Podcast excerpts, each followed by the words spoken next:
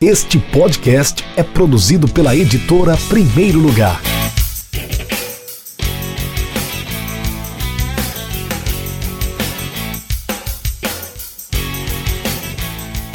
Oi, bom dia, boa tarde, boa noite, boa madrugada para você que está acompanhando o YouTube da editora Primeiro Lugar e também o podcast Café com Editor. Agora com essa novidade, as nossas livecasts, né? Não é só no podcast, agora você também pode nos acompanhar pelo YouTube, nas lives. Hoje eu tô com a minha caneca preparada. Eu sou Rafael Moraes, para quem não me conhece, sou editor, fundador da editora Primeiro Lugar. Também sou mediador do Clube da Literatura Esportiva e tô com a minha caneca do Futebol Café do Bruno Rodrigues. Gostoso, cheiroso, para tomar, para bater um papo e tomar um café. Ó, vocês já estão vendo que ela tá com a caneca. Fiquei com vontade. Isso mesmo, eu tô com Aira Bonfim. Para quem não conhece, ela vai se apresentar daqui a pouco, mas ela é pesquisadora, ela se apresenta no, na bio do Instagram como pesquisadora e também como historiadora dos esportes. Aira, por favor, faça sua apresentação em 140 caracteres. Nossa Senhora. Oi, sou eu. Rafa, obrigada. Eu sou a Aira e como o Rafa me apresentou, a, a iniciação como pesquisadora se deu no Museu do Futebol, que é um lugar muito interessante para quem quer conhecer a história desse esporte aqui em São Paulo. Conhecer também o estádio do Pacaembu, né? Hoje já não trabalho mais lá, mas tenho aí relações profundas com o equipamento, com as pessoas de lá. E nesses últimos anos, então, eu me dediquei a fazer uma pesquisa de mestrado na área de história, pesquisando aí os primórdios do futebol de mulheres, mas não me restringo né, só a essa investigação. Então, sou uma pesquisadora que já passou por muito campo de várzea, muita torcida organizada, muitos temas contemporâneos aí que são interessantes para pensar o futebol hoje e também no passado. Esta sou eu. É, daqui a pouco a gente vai falar mais sobre esse seu trabalho, mas só explicando para quem vai quem vai nos acompanhar na live também no YouTube também no podcast, a Aira assinou o prefácio do livro O Contra-Ataque. O futebol é uma manifestação cultural, livro do pessoal a, da, da PUC São Paulo, o, do coletivo Contra-Ataque. É, são os melhores textos do coletivo Contra-Ataque, assinado por 10 autores. Esse livro foi lançado recentemente, acho que foi em junho, não lembro agora, acho que no final de junho, nós fizemos o lançamento do livro e a Aira escreveu um prefácio que é quase um capítulo, tá? De tão bom que ficou. É, daqui a pouco você vai falar um pouquinho mais sobre esse prefácio que você assinou, mas antes mostra aí o café, como é que tá esse cafezinho, tá cheiroso? Cheirosíssimo, saborosíssimo, nessa caneca linda do primeiro encontro nacional de mulheres de arquibancada 2017, aconteceu lá no museu, muito orgulho de ter ajudado a produzir. Eu ia perguntar exatamente sobre isso, é, é de um evento de futebol feminino. De torcedoras, de organizados e de coletivos torcedores. Muito Inédito, bacana. Revolucionário. Daqui a pouco você vai poder é, detalhar um pouco mais sobre isso. Já tem mensagem aqui aparecendo. Se alguém quiser mandar mensagem, quiser mandar pergunta para a área, fique à vontade. A Lu Castro falou que já está por aqui. Lu, uh, um abraço para você. Eu sei que você contribuiu, apoiou também na reimpressão do livro A Verdadeira Regra do Impedimento, da Karine Nascimento, lá no Catarse. Manda sua pergunta, seu comentário, que a gente coloca aqui no ar também para participar juntamente conosco comigo, Rafael Moraes, e com a Aira Bonfim. Aira, vamos lá, vamos começar esse, esse nosso bate-papo com café. Ah, é, pesquisadora e historiadora dos esportes. O que faz, além de pesquisar, obviamente, o que faz uma pesquisadora e uma historiadora dos esportes? Olha, Rafa, para ser muito sincera, sim, quando surgiu essa vaga na minha vida em 2011, eu era uma professora de artes até então já era uma investigadora, já era uma pesquisadora dessa área de educação. É, eu não fazia a menor ideia, né? E eu acho que um pouco do que eu me tornei, do que eu sou hoje, em métodos, em acesso aos temas, né, que são muito plurais relativos ao futebol, tem muito a ver de, de construir junto com a instituição que eu trabalhei a ideia do que é pesquisar o futebol, né? É, então, não é exatamente um pesquisador acadêmico que está restrito né, a, a, uma gaveta metodológica né, de uma área, mas é um trabalho é, constituído dentro das ideias de memória sobre esse esporte. E principalmente as ideias que não são contadas sobre a memória desse esporte, né? O que não, os silêncios, os apagamentos, né? Então, de alguma forma, a investigação também se debruça sobre o que não está de fato revelado, não está de fato pesquisado, né? No que está oculto, né? Então, lembrando que o Museu do Futebol tinha uma exposição é, permanente, tinha exposições temporárias, a gente estava sempre se dedicando a conhecer outros é, temas relativos a esse esporte, com recortes dos mais variados possíveis, né? A história de arbitragem, do massagista, das seleções femininas, da várzea, enfim, muitos temas. E as necessidades são outras, né? Então, diferente de uma pesquisa acadêmica, você, de alguma forma, tem que dialogar com o seu público, dialogar com esses intermediários que são detentores da memória. Então, pensar que você estava conversando com um colecionador, com alguém de torcida organizada, pensando o que, que ele tem, o que, que ele pode contar. Então, as pesquisas, de alguma forma, é, atravessam diferentes metodologias que a academia também é, navega, né, de alguma forma, ela molda isso em, de outra maneira. E a experiência de estar dentro de um museu também te orienta a pensar o que, que é um acervo, né, o que, que é, de fato, isso que a gente compreende como algo que deve ser preservado, guardado, às vezes ele é material, às vezes ele é imaterial, né? A memória não está só no antigamente, então pensar que nós somos atores que nesse momento estamos, por exemplo, fazendo um registro sobre esse futebol que eu e você vivemos de formas diferentes, né? Em corpos diferentes. Então esse aprendizado, né? No final das contas, eu entendo que é um é constante. Ser um pesquisador é constantemente fazer perguntas, estar tá instigado, saber ouvir, né?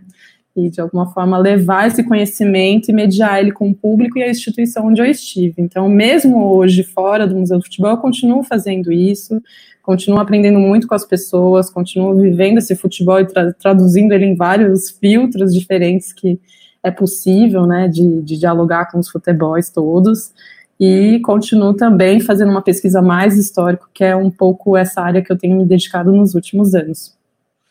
Você, é, no início, você falou que surgiu essa vaga para ser pesquisadora, historiadora, que foi no Museu do Futebol, é isso? Sim. O, o Museu do Futebol, ele estava implantando em 2011 o Centro de Referência do Futebol Brasileiro.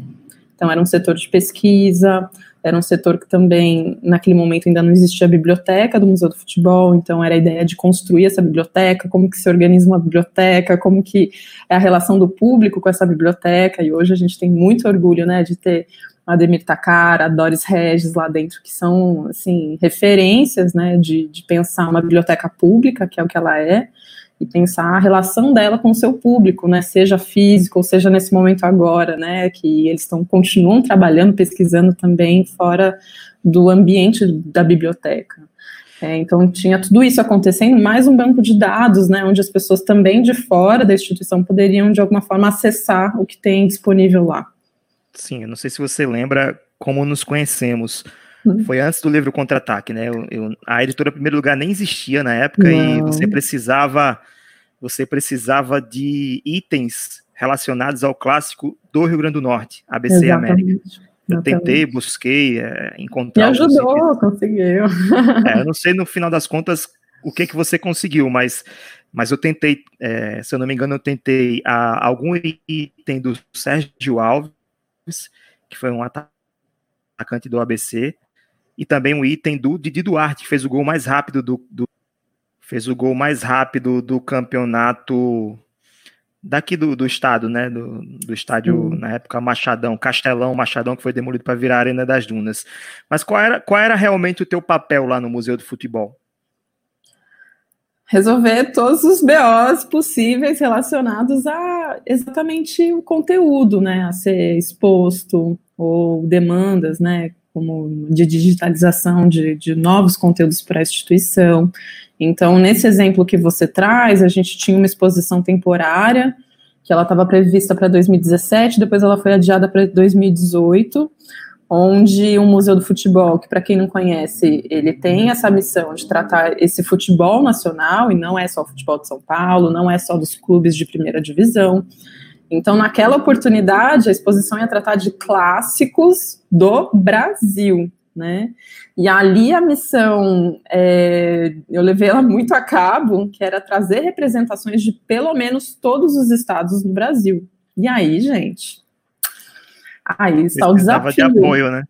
Muitas relações, então, é, de alguma forma, essa rede de contatos, de conversa, de ajudas, né, tudo isso, de alguma forma, fica na missão do pesquisador, e óbvio, em toda a relação com a equipe, né, a gente tinha um núcleo ali, né, então, tinha estagiário, assistente, coordenação, né, eu, eu sempre ocupei o cargo de pesquisadora técnica, então, de alguma forma, é, eu tô ali, né, ah, sei o quê, descobrindo, né, os limites, inclusive. E aí, por exemplo, nesse caso, por, é, você querer retratar essas equipes posadas novas ou antigamente já era um grande desafio. Então, nem todos os estados tinham uma foto em alta resolução que você pudesse ampliar ela aqui dentro de uma exposição nem todas as instituições tinham condições de fazer um empréstimo de um acervo histórico, né, para que ele tivesse de fato figurado dentro dessa exposição, mas a gente tinha muito um empenho de que todos esses estados tivessem reconhecidos nessa oportunidade, né, que a gente saísse um pouco desse recorte mais do Sudeste e, e fizesse um esforço para chegar. Então a gente procurou, a princípio, acervos históricos, depois a gente encontrou itens de colecionadores é, clubísticos, né? Então pensar desde uma camiseta até uma, uma caneca, né? Algum item, algum ingresso, então e, e sempre em dupla, né? Porque a gente sabe para lidar com clubismo, principalmente de rivalidade, de clássico, a gente tinha que ter um, um cuidado, né? Muito grande, né? Então foi nessa nessa empreitada que você viu, por exemplo, a minha atuação como pesquisadora. Então, você faz uma retirada, como se fosse um acervo de arte, né? Fazer um empréstimo seguro, quando isso acontece, né? Tudo isso era um pouco a, a minha perspectiva de trabalho, ou fazer uma entrevista, ou digitalizar uma coleção que, enfim, de papel, de ingresso, que eu já fiz muito, de fotografias é infinito, né? Acho que cada demanda, de alguma forma, você cria uma desenvoltura para pensar a sua atuação como pesquisador dessa instituição. Deixa eu aproveitar. Como é que tá a entrada lá no Pacaembu, no museu? Tá fechado nessa pandemia? Como é que tá a situação? É, eu não, não respondo mais como funcionária, Sim. mas a gente teve um hospital ali, é, um desses hospitais que foram construídos por causa da pandemia, dentro do estádio do Pacaembu, ele já foi é, desconstruído, né, ele foi desmontado recentemente, mas o museu do futebol, como outras instituições culturais na cidade de São Paulo, ainda estão fechados. Então, eles uhum. configuram essa última etapa de abertura da cidade, né, ainda com muitos protocolos, com muitas dificuldades, pensar que você tem aglomeração nesses espaços culturais, né, inerente quase que a experiência cultural você ter, né, uma aglomeração, escolas, que era o público principal do, do museu, então, tudo isso é muito delicado, mas ainda está fechado, mas cheio de atividades na internet, né? Então, o museu ele constituiu muita produção de conteúdo nesses anos, muita entrevista, muito material, exposição virtual. Então, essa foi a hora também da gente dar mais visibilidade para essas experiências, né? Sim, temos algumas mensagens já, da, as pessoas vão chegando aos poucos, a Maria Amorim falou, bora aprender um pouco, com a Aira Bonfim, com certeza, Carolina Farias Moraes arrasa, tem outra mensagem da Silvana Gouner, Dali Aira, torcida organizada, e o Luiz Amorim, batendo palmas com a bolinha de futebol no final, continue mandando mensagem, mandando perguntas que a gente traz aqui para o nosso bate-papo. Você citou mais de uma vez na sua fala inicial, e eu já tinha pesquisado sobre sua vida e carreira uhum. é, aí pela internet da vida. Você cita muitos futebols existentes. Por que, que você acha que existem futebols e quais são esses, esses futebols que existem? Bom, esse termo não fui eu que cunhei, né? O Arley Dama é um antropólogo do Rio Grande do Sul, que tem uns 10 anos já, que mobilizou essa palavra. E essa palavra, acho que ela ajuda a gente a pensar, né, a pensar a pluralidade da ideia de futebol. Que, infelizmente, quando a gente pensa e fala futebol, escreve futebol no L, se encerra sem o S, a gente, infelizmente, né, tem uma cultura de olhar para um único tipo de futebol, que é masculino, que é preferencialmente é, dessas, desses clubes maiores, de primeira divisão, restritos a um universo né, de, de poucos clubes aí que são os reconhecidos, né? Então, infelizmente, eu não penso no Rio Grande do Norte quando eu estou aqui em São Paulo e penso futebol. Então, essa ideia é, de alguma forma, é, pensar que a linguagem é muito potente para a gente pensar políticas de de, de, de, ampliação das ideias, né, de pluralizar essa ideia de um futebol, principalmente para quem está num país que reivindica o tempo inteiro essa identidade, país do futebol e etc. Então ele te leva tanto para um futebol feminino, mas ele também te leva para o futebol que está ali no seu bairro, acontecendo desde o dia que você nasceu. Ele te leva para outras geografias que estão reelaborando a ideia de um futebol. Então você tem o futebol calerreiro, que é o futebol que está na rua, é o futebol que é o futilama, que está ali no, no norte do nosso país. Então essa ideia expandida de futebol, infelizmente, ele não cabe é, na ideia cultural que a gente teve da, da palavra futebol nos últimos anos. Então, de alguma forma, dentro da academia, você explora algum, alguns itens para você pensar base, pensar a profissionalização, pensar o uso no lazer desse futebol, né? E hoje em dia a gente tem problematizado cada vez mais essa ideia do, do futebol. Então, futebols, por mais que seja uma palavra incômoda, ela vem de fato para ser algo esquisito, né? Nossa, você está falando futebols. O que, que, é isso, né? O que, que é essa pluralidade para além do futebol? Ele é muito maior do que um clube, ele é muito maior do que um mercado. O futebol é muito grande dentro de um país do, do tamanho que ele é, né? Então, essa é, é, eu tenho usado demais assim, a, a palavra para de fato pensar que eu tive a oportunidade de, de conhecer muito desses atores né, do futebol e agora a gente tem, enfim, dado luz né, a essas perspectivas. A Ana mandou uma mensagem agora há pouco aqui com um coraçãozinho e no avatar dela, no perfil, tem falando da LGBT, né? Aproveitar e falar que é, nesse, final de, nesse final de semana nós encerramos a campanha de financiamento coletivo do livro A Verdadeira Regra do Impedimento, a história do futebol feminino cearense da Karine Nascimento, que tem a orelha da Ana Thaís Matos, prefácio do Diego Moraes, que é cearense, né? Que Ana Thaís é a jornalista do Sport TV. Esse livro aqui vai ganhar um capítulo novo. Nós conseguimos bater a meta dobrada. A meta era R$ 2.500 para fazer isso. Palmas para Karine fazer mais livros, reimprimir os livros. O livro foi lançado no final do ano passado e tinha uma demanda ainda é, querendo o livro. E também conseguimos chegar a quatro, é, acho que já chegou perto, dos, passou dos 5 mil reais já.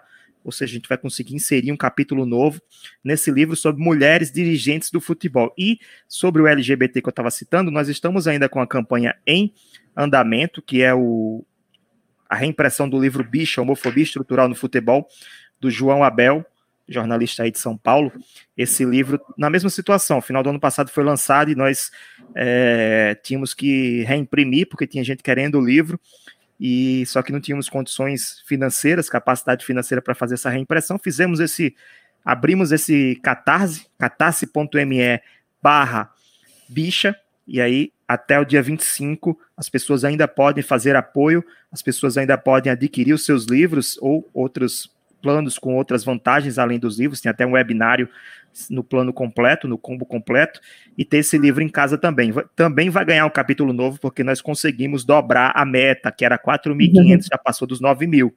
Então, esse livro vai ganhar um capítulo novo sobre é, o que as entidades, os clubes, os clubes e as entidades representativas do futebol estão fazendo para poder é, combater a homofobia no futebol. Recentemente saiu até uma notícia no, uma carta aberta, uma carta aberta de um jogador inglês assumindo que é homossexual, mas sem revelar seu nome. Então, entre aspas, ele acabou não assumindo, né?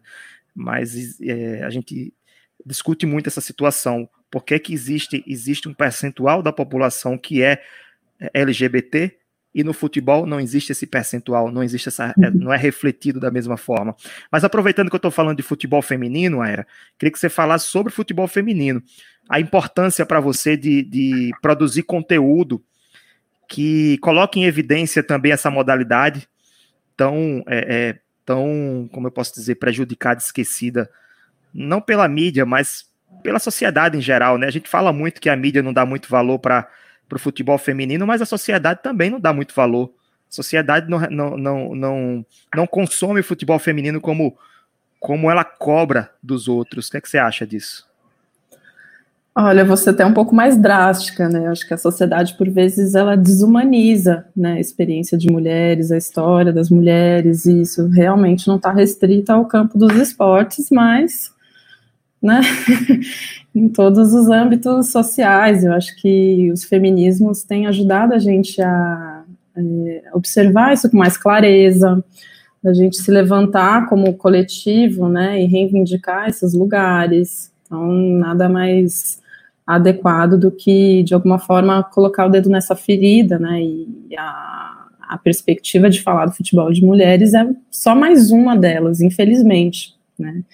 Então, é você pensar que, a despeito de tudo isso que a gente falou, né, do país do futebol, dessa efervescência que o futebol tem na nossa identidade, na construção do que a gente é, do que a gente veste, do que a gente, do que a gente gasta, do que a gente torce no final de semana, de alguma forma a experiência de mulheres esteve apartada disso, né, apartada literalmente, né, então as mulheres não foram convidadas para o jogo, é, não foram elas que de alguma forma participaram dessas decisões, né, dentro de amplitudes clubísticas, dentro da formação de ligas, e essas histórias têm mais de 100 anos, né, e, e, e olhar para os para os preconceitos, para a falta de investimento que tem hoje, né, a falta de continuidade dos projetos dos clubes, das federações, isso tem um cunho histórico, né? Então, você olhar para trás e entender o que aconteceu e, de alguma forma, ajudar as pessoas a desnaturalizar esses,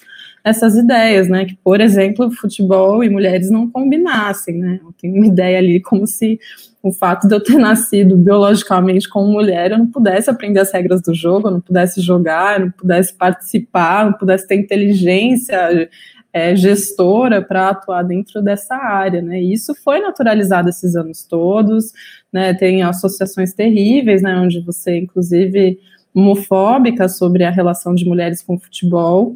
E nesse momento, em 2020, a gente ainda está falando disso, a gente está tentando olhar para o passado, e, o, e o, passado é muito rico em revelar esses caminhos, né? Tanto de revelar proibições, que foi algo que o, a, o nosso país, mas não exclusivamente só o Brasil, passou né? Então, você tem aí, de alguma forma, não impedimento de fato de mulheres se apropriarem, jogarem futebol, mas você tem um processo de exclusão, de construção de ligas, de calendários, né, de relacionamento das meninas, crianças com esse esporte. Então, tudo isso tem uma cultura, né? Então, quando a gente olha para o passado, ajuda a gente perceber esses itens aí na história das mulheres e ajuda a perceber como isso também foi mal construído, né? Então, é, essa ideia de é, mulher ser mãe, né, de ser alguém do lar, né, tudo isso já está um, elaborado, né, quando as mulheres começam a se apropriar desse jogo, isso já está acontecendo na década de 10, de 20, de 30, enquanto todas as outras pessoas também estavam amando o futebol. Então é, é, é, esquisito você pensar por que, que as mulheres não iam também a mais futebol, né? Elas já estavam ali ocupando as arquibancadas, inclusive a ideia de torcer é uma ideia que nasce de um ato feminino, que não tem nada de delicado, elas estão lá xingando, elas estão lá cobrando, elas estão lá flertando com, com os jogadores, com as pessoas que compõem ali as arquibancadas do país inteiro e de alguma forma a gente naturaliza que essa ideia dela não querer jogar algo normal e tranquilo. E não foi tranquilo, né? De, de, fato, mulheres jogaram futebol, elas apareceram jogando futebol, isso foi um incômodo, né? Como se estivesse ocupando um lugar ou tirando um homem desse lugar, e onde já se viu. Então, a, as minhas pesquisas se dedicam a olhar esse período, mais precisamente, início do século XX, são os anos que antecedem, então, essa proibição que vai acontecer em 41, já no Estado Novo do Getúlio Vargas, e, e revelar, né, porque não existe uma proibição que vem do nada, né? Alguém sempre incomoda, alguém sempre faz errado. Então, graças a essas mulheres desobedientes, principalmente mulheres que aparecem na década de 30 e 40, você entende que esse desejo de se apropriar do esporte que estava na moda também passou por elas. Né, esse corpo também é um corpo esportivo que tem vontade de jogar um esporte coletivo, e aí você tem vários estratos ali de, de justificativas, né, biológicas, religiosas, né, de moralidade, que vão colocando a mulher num lugar, numa gaveta, né, onde de alguma forma determinada por esses homens que estão organizando esse campo esportivo dessa época, assim como hoje, né, a maioria desses espaços ainda são masculinos, mas em 2020, por vezes, a gente continua reiterando essas justificativas que têm mais de 100 anos e não tem cabimento algum. né? Então a, a, vem aí o futebol de mulheres como uma proposta outra, né? De, de pensar um outro lugar para esse futebol, talvez um lugar mais até salutar, mais transparente de se pensar esse esporte nacionalmente inclusive com mulheres saindo do armário de forma muito mais espontânea, muito mais livre do que os homens que nunca saíram esses anos todos. Ah, então não existia homens gays antes de 2020. Então a gente sabe que são é. a balela, né? A nossa sexualidade, ela ela, é, ela, é, muito mais plural e, e, e, presente na vida das pessoas. Muito antes de ser tabu, de, ser preconce... de ter preconceito em cima dela, dele. Exatamente. Então, o futebol feminino, inclusive sobre a exposição né, de, de dessas escolhas sexuais, tem sido é, pioneiro, né, na, desde de, de, homens trans, né, como aconteceu com o caso da, da que, do jogador, agora homem, do Corinthians, né, da, da aparição pública de jogadoras casando, então aparecendo publicamente para reivindicar um lugar né, de humanidade sobre isso, né, então é isso, são seres humanos, e é isso quando se a gente faz o inverso, né? Imagina uma liga só de mulheres, onde nenhum homem pode participar, e aí tem sentido nenhum isso, né? Mas historicamente a gente consegue entender esses, essas dificuldades e hoje a gente tem condições de reverter o futebol no geral, que a gente não quer pensar ele a história do futebol é essa, ela é inteiramente cheia de segregações.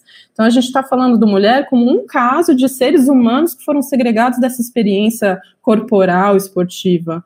Mas ali nesse, nesse mesmo período a gente tem homens negros que estão sendo segregados dessas ligas de futebol, os trabalhadores, os mestiços, né, outros estados do país. Então essa experiência de você desumanizar seres humanos para não poder estar tá no, mesmo patamar de, de, experiência, isso acontece até hoje, em outros lugares, para além do esporte. Então, o futebol feminino vem para ensinar a gente e levar, quem sabe, a gente para um futuro melhor.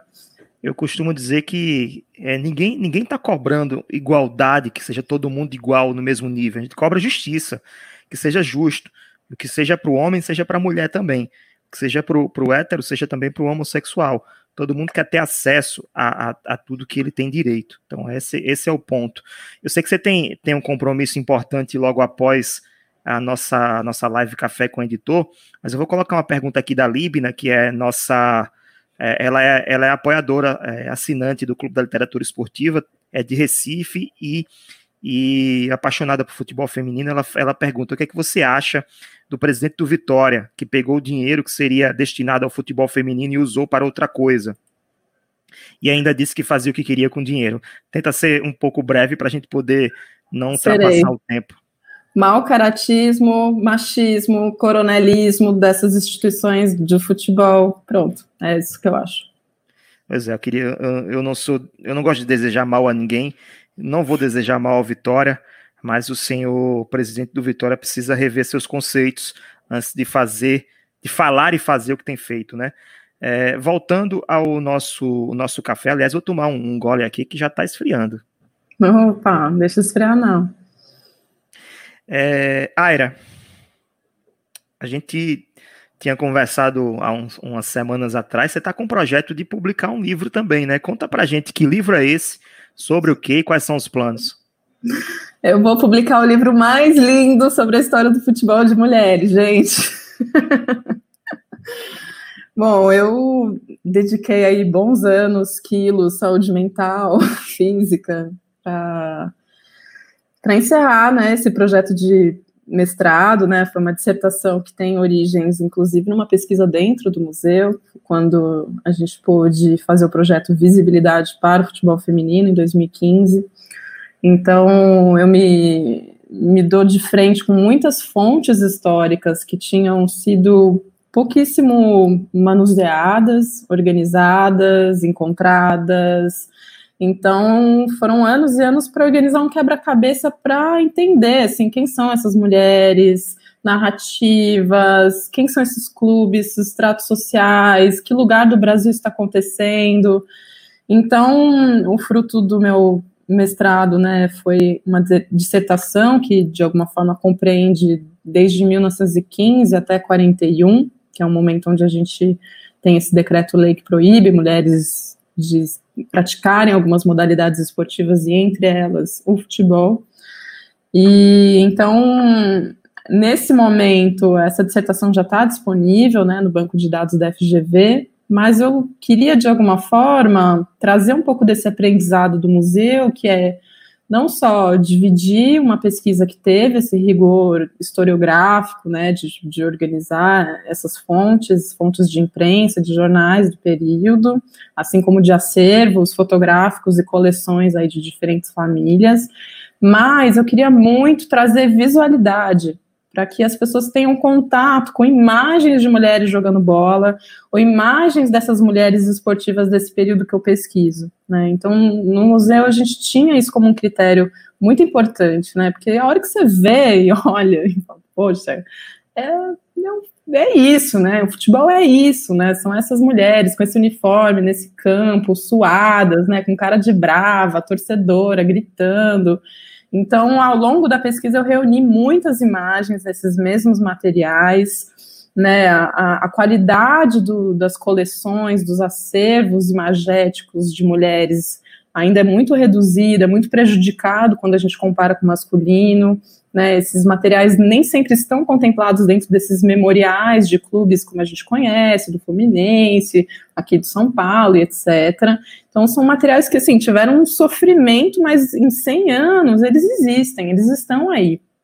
Mas talvez não, esteja, não estivessem tão acessíveis como a gente pode traduzi-los hoje, né? Então, hoje a gente pode encontrar materiais na hemeroteca, você pode fazer outros cruzamentos de palavras-chave com outras coleções internacionais, e a ideia do livro, então, é, é devolver essa imagem da mulher jogadora para as pessoas, né? Para as mulheres, para os historiadores, para homens, para os clubes, para todo mundo. Então, é, são três capítulos bem diferentes, né? Um dedicado a esses essas festividades esportivas do início do século, que é onde as pessoas estão tendo as primeiras experiências de fazer um corpo atlético, então, né, é, o Vasco, o Botafogo, o Fluminense, né, essas equipes que eu estou ali olhando com mais cuidado, eles têm feito festividades em torno do futebol, então você tem gincana, você tem jazz, tem apresentação circense, tem um monte de coisa acontecendo, e ali você já vê essas meninas descendo da arquibancada e praticando uma experiência ali de, de corrida, de cabo de guerra, de um futebol, né? Então tudo isso tem uma história muito particular e uma experiência muito curiosa para ver o que, que é a diferença de tratamento entre o futebol que é oferecido para elas e para eles. Né? Tem um segundo capítulo de, do circo, então o circo foi uma experiência muito rica de encontrar uma promoção muito grande de futebol feminino, e ali, né, Enquanto hoje se diz que o futebol feminino não vende, imagina, gente, os empresários da cultura já estão ali provando que, de fato, é, a estratégia de você ter um campeonato de futebol feminino fazia com que as pessoas comprassem o ingresso na sexta, no sábado, no domingo e ainda voltassem para ver essa final né, uma estratégia que você faz essas atrizes vestirem as camisas, era um jogo ali bem jogado, é, era engraçado também, meio performático, então são sempre estratégias, né, de você tentar fazer experiências de, de juntar algo que as pessoas não queriam juntar, que é mulher e futebol. E o terceiro e último capítulo, só para encerrar aqui, é um mapeamento do futebol suburbano feminino no Rio de Janeiro, e aí de, não é a mesma classe de mulheres que está experimentando futebol ali em 1919, 20, como eu disse no primeiro capítulo, mas são mulheres trabalhadoras, tem mulheres negras, que é de toda uma zona oeste, norte do, do Rio de Janeiro, que já estão, ó, transitando com esse futebol, estão jogando bem, são irmãs de jogadores, é a época de Leônidas da Silva, a galera tá pagando, elas estão recebendo dinheiro, elas estão viajando, então é um barato essa história. Então essa é, existe um registro, existe um jornal dos esportes que está promovendo esse futebol feminino, elas vêm para São Paulo, inauguram o estádio Pacaembu, até de alguma forma as pessoas ficarem incomodadas e desqualificarem publicamente a imagem dessas mulheres que estão jogando bola. Então, esse é um pouco o cenário pré-proibição e em breves estará aí no ano que já vem. Tem, já tem título definido, não? Não, não, mas acho que vai ser algo próximo de futebol de moças, né? Algo que traz um pouco da curiosidade dessas palavras também que envolve a pesquisa do futebol feminino, né? Que ninguém chamava a gente de mulheres ou de feminino. É Eva, moça, Patrícia, né? Então é, tem uma curiosidade aí das palavras. Então sigam a Era Bofim, fiquem acompanhando os posts, a, o conteúdo que ela está divulgando, que em breve ela vai ter informações sobre esse livro. E por falar em livro, livros, nós, nós chegamos na reta final do nosso café, o café está aqui do lado, canequinha do Futebol Café.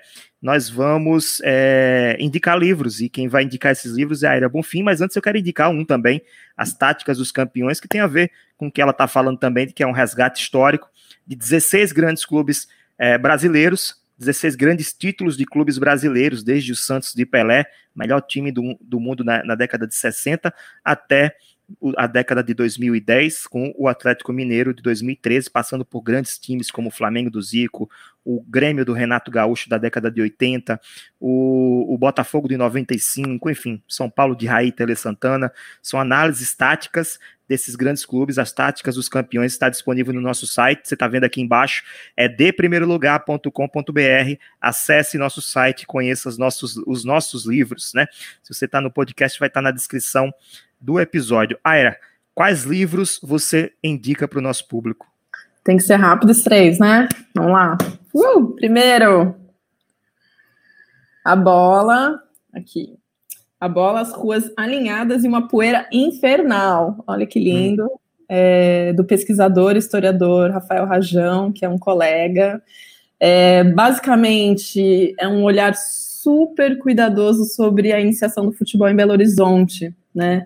E aí, em breve, vai ter Cinefoot em Belo Horizonte, só dedicado à história das mulheres. Sim, mulheres que subiam na arquibancada, que estavam ali, né, saindo de casa, flertando, paquerando, e depois de algum tempo vão jogar bola. Então, é, eu li ele recentemente, eu fiquei assim emocionada com a experiência de encontrar esse, essa experiência de um início de futebol que para mim, né, sempre estava mais próxima da história do Charles Miller, do, do Oscar Cox no, no Rio. Então, o Belo Horizonte te dá uma outra experiência de inícios de, de, futebol, assim, e fiquei muito feliz, assim, de, e orgulhosa de ter um colega autor desse livro. O segundo é um livro que eu gosto muito e acho que hoje tem muita gente usando a Hemeroteca Nacional como uma fonte preciosa de pesquisa e tem que usar mesmo. É, aqui é um, um, selecionado, né, dedicado a pensar né, a tradução do esporte dentro desses periódicos, dessas revistas, apesar que as pessoas às vezes têm uma reticência em se aproximar, é um livro extremamente fácil de leitura e ele traz dados muito importantes para quem quer se jogar na experiência de contar histórias do passado, principalmente através das fontes de jornais, né? Coloca ali umas, umas dúvidas, né? Ó, oh, presta atenção nisso, presta naquilo. Então, para mim, foi muito útil, né? Então, é, eu geralmente atendo muita gente que está pesquisando de alguma forma curiosa, né? Então, é uma sugestão. E o último derradeiro é a invenção de Copacabana, culturas urbanas e estilos de vida no Rio de Janeiro. Então, aparentemente, ele não parece ser um livro de futebol, mas a Julia O'Donnell, gente, ela vai ali para o início do século XX é, explicar para as pessoas o que, que é Copacabana, o que, que é essa praia, quando ela não tinha nada, até os primeiros momentos de ocupação de pessoas ali. Então, o que, que é a experiência de ir à praia, de passear no calçadão, de fazer esportes ali à beira-mar. Então, tudo isso, a gente hoje que nasceu aí, né, século, é, década de 80, 90, é, a gente tem isso muito naturalizado, mas também foi uma construção, né? Usar um biquíni, um maiô, biquíni não ainda, né? Mas um maiô, fazer um esporte ao ar livre, passear com que roupa, e a, e a experiência do futebol, inclusive, se relaciona com isso, né? Então, para mim, foi muito importante pensar o que, que é o Rio de Janeiro nessa época, o que, que é estar desnuda nessa época, e, e então a minha sugestão também é um livro delicioso de ler. É isso aí, esse aí eu coloquei, acabei de colocar na minha lista aqui do, da cabeceira, do aplicativo cabeceira, a inversão de Copacabana. Me interessei muito por ele. Eu gosto desses livros, né? Que você aparentemente é, é, imagina que seja sobre outro tema e no final das contas ele conta muito mais do que você espera dele. Aira, é, queria agradecer a sua presença, 40 minutos já de live. Ainda, ainda não acabou, tá? Tem mais uma pergunta para colocar aí na parede. É, mas eu quero agradecer, aproveitar que você já faça, uh, na sua próxima fala, já faça suas despedidas, a sua palavra final, suas considerações finais. E para finalizar, por que, que vale a pena ler o livro O Contra-Ataque? O futebol é uma manifestação cultural que você assinou o prefácio, foi lançado no mês de junho desse ano.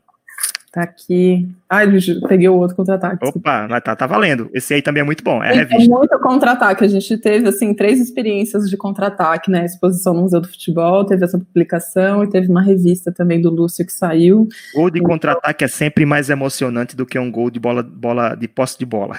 Exatamente, gente. É você sair perdendo e roubar a bola e levar lá para o gol, né? Então, literalmente, acho que quando a gente você me pergunta sobre a ideia de futebols, acho que contra-ataque tem sido esse momento que a gente tem vivenciado, né? Onde a gente olha para uma uma riqueza de experiências de futebol, de pessoas que se relacionam com o futebol, e a gente tem condições, né, através de mídias, mídias alternativas, através de publicações como essa, de dar luz e recontar e trazer à tona e fazer trocas né, sobre esse tema do futebol e não ficar de fato ali alicerçado, né, não estou desqualificando essas experiências, mas por vezes a gente ficou muito tempo, ah, identidade nacional, os principais clubes, né, e hoje a gente tem condição de, de problematizar, né, esse futebol, uma publicação como a Contra-Ataque, ela dá conta ali de temas, né, que vai de, de mulher, de preconceito racial, de, de várias questões que estão é, envolvidas no futebol, então pensar que a experiência do futebol é uma experiência política, pensar se você não tem um campo de vários, se você não tem uma experiência de lazer na sua comunidade, é uma experiência política que o futebol, inclusive, está extremamente né, é, alinhado com isso, né? Você defender um, uma experiência de lazer, você defender um futebol com menos racismo, homofobia, né, coronelismos e tudo mais, né? Então, viver por muito tempo pessoal tentou separar, ai, política e futebol não combina.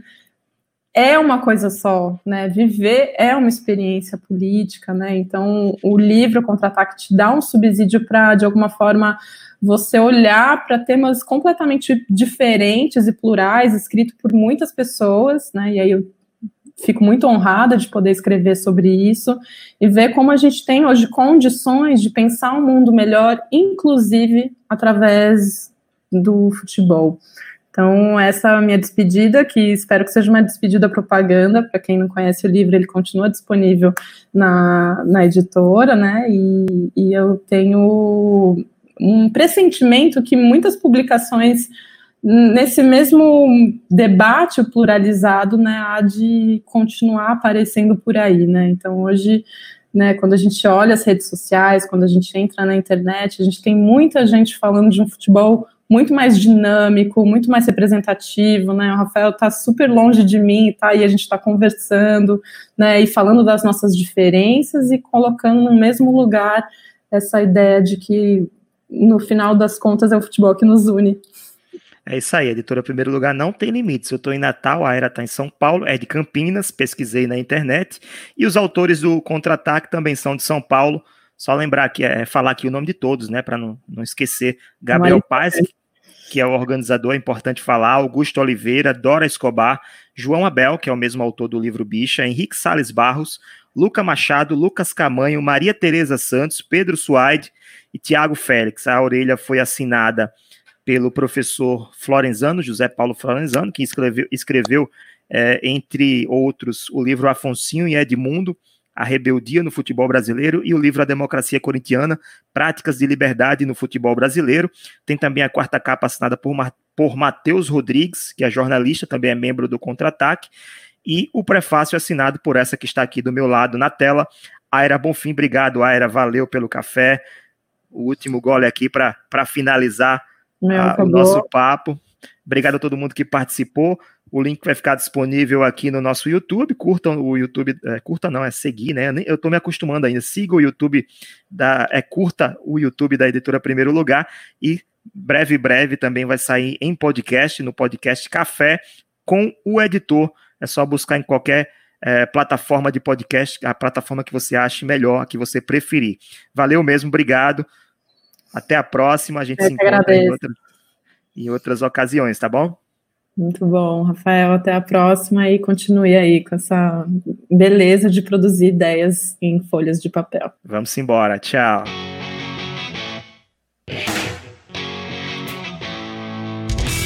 Acesse www.edprimeirolugar.com.br e conheça nossos livros